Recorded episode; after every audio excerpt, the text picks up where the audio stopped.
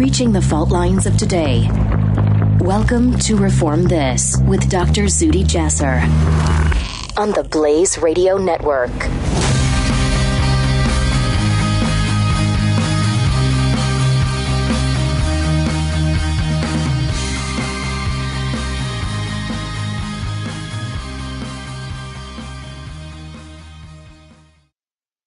Individuals and businesses with tax problems, listen carefully. If you owe over $10,000 in back taxes or have unfiled tax returns, we can help you take back control. The IRS is the largest and most aggressive collection agency in the world, and they can seize your bank account, garnish your paycheck, close your business, and file criminal charges. Take control of your tax problems now by calling the experts at Tax Mediation Services at 800 600 1645. That's 800 600 1645. 800 600 1645. This is Dr. Zuhdi Jasser, and welcome back to another episode this week of Reform This on the Blaze Radio Network.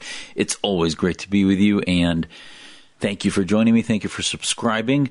And every week, I think this is the main place you can find reasoned analysis from an American patriot, an American Muslim, who believes that we as Muslims need to lead the fight to counter radicalize, to diffuse the ideas that feed in the continuum, the conveyor belt that brings threats to us domestically and abroad. And on a micro level, you know, with those individuals that may be headed towards beginning in the grievance groups and ending in the violent extremism that's better called violent Islamism. And on a big macro level, nation states and large rebel groups and others that are often militant Islamists that carry with them an ideology of supremacism, of theocracy, of the Sharia state or the Islamic state identity. Last week, President Obama gave his last national security speech as he completes his final weeks of lame duckery, in which he does absolutely nothing. Forget genocides, forget whatever's happening in the world, he will get his 350th round of golf in before he leaves. But he gave that one last foreign policy speech, and I want to talk to you and pull out one sentence, a few sentences from that, and, and talk about it. But I think it's also worthwhile to spend some time about the horrific, horrific situation in Syria that we thought just could not get worse, but only does get worse, especially with the massacre the catastrophe, the catastrophe that happened and progressed this week in Aleppo. And I have family there that we've spoken to and are living on the edge of life, if you will. And last, I want to do an update on the blasphemy trial in Indonesia against the Christian mayor of Aceh in Indonesia. And you know, what that portends for what was one of the shining lights of secularism in the Muslim majority country world or the Organization of Islamic Cooperation. And maybe more that we may talk about this week on Reform This. First, President Obama finished his last patronizing lecture, and he said in that speech, We are fighting terrorists who claim to fight on behalf of Islam but they do not speak for over a billion Muslims around the world, and they do not speak for American Muslims, including many who wear the uniform of the United States American military. If we stigmatize good patriotic Muslims, that just feeds the terrorist narrative. It fuels the same false grievances that they use to motivate people to kill. Unquote. So, I, I can see how some of that might feel that it resonates. I can see how that is from the talking points of the Council for American Islamist Radicalization. American Islamic Relations, they prefer to call themselves, but we know that they radicalize our community. And he claims that simply for him to claim that their Islam would feed into that narrative, so it's black and white. President Obama and his ilk. And those who travel in this binary world look upon this fantasy world of his that he's leaving us eight years of Darwinian evolution of dividing our country into two with a huge chasm across this Grand Canyon of political divide, and the world he divides into a simple binary choice of fairyland good people who golf and spend time with Hollywood producers and on The View and on the late night show. And then the bad people who are just violent people driven by guns and evil. And that's it. Good, happy go lucky Hollywood types and evil people that are just deranged and psychotic. So in his world, Muslims can either be good or evil, peaceful or violent, patriotic or treasonous. And their Islam can only be the same false binary equivalency. So in the reality, the continuum between the peaceful, patriotic American Muslim and the radical, violent Islamism is a long one. It's not just binary. And he thinks if you cross that binary divide and say that being Muslim is part of the radicalization process, not for all Muslims, but for those who believe in political Islam, then you're stigmatizing the entire bunch. All of us, 1.6 billion people. So it's either the 1.599 are evil or they're good if there's one terrorist. But that's not the reality. What this program is about, what our national security should be about, is the reality that there is a continuum between the peaceful, patriotic American Muslim and the radical, violent Islamist. And that continuum is a long one, for which violence is only one of many final steps. That the radicalization begins in a separatist mindset.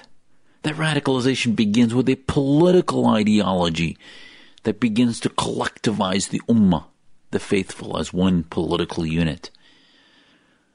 And that radicalization is embodied in countries like Iran that are called the Islamic Republic of Iran or the Islamic Republic of Pakistan and their Sharia states or the Islamic states and the Sharia states of Saudi Arabia, Qatar, and other Gulf petro Islamic states, or G- Egypt or Syria. and Iran. And many of these theocracies, or quasi theocracies, or corporate Islamist tyrannies that claim to be secular and allow some freedoms to exist for clothing and others, but yet are Sharia states. He doesn't want to call them out on using the term Islamic. So the standard from the President of the United States is that the Islamic Republic of Iran does represent Islam because he calls it Islamic. And it has millions of adherents to Khomeinism, not a majority. He doesn't want to recognize that the Green Revolution was a majority movement to revolt against the theocracy, the failing, failing tyrannical theocracy of Khomeinism and its Shia Islamism.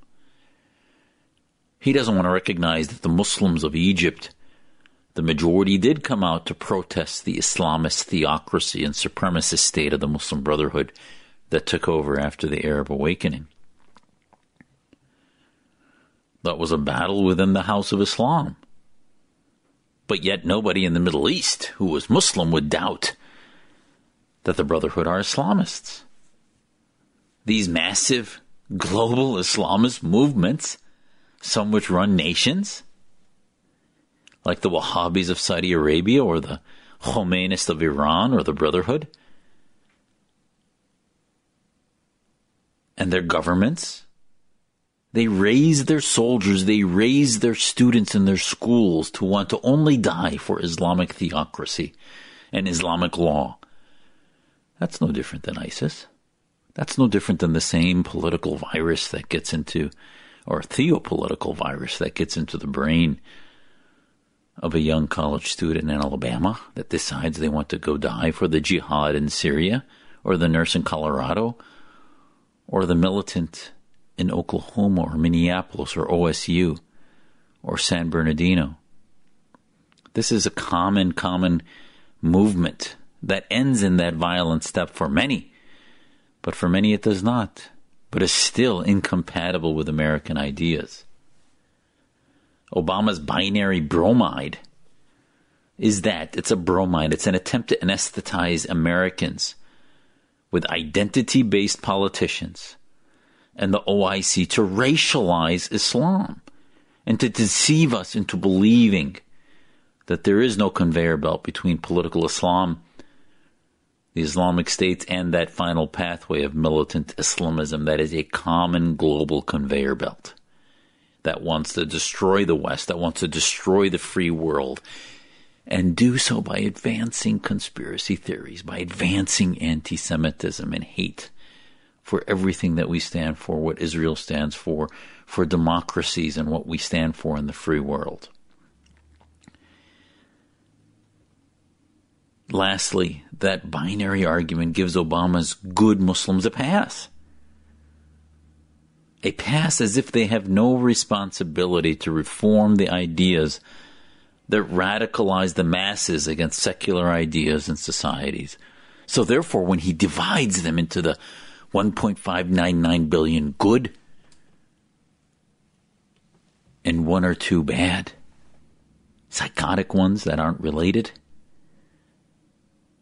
he gives them a pass that there's no relationship between the common scriptural interpretations or differences that they may disagree on and need to openly disagree on debate and defeat. So,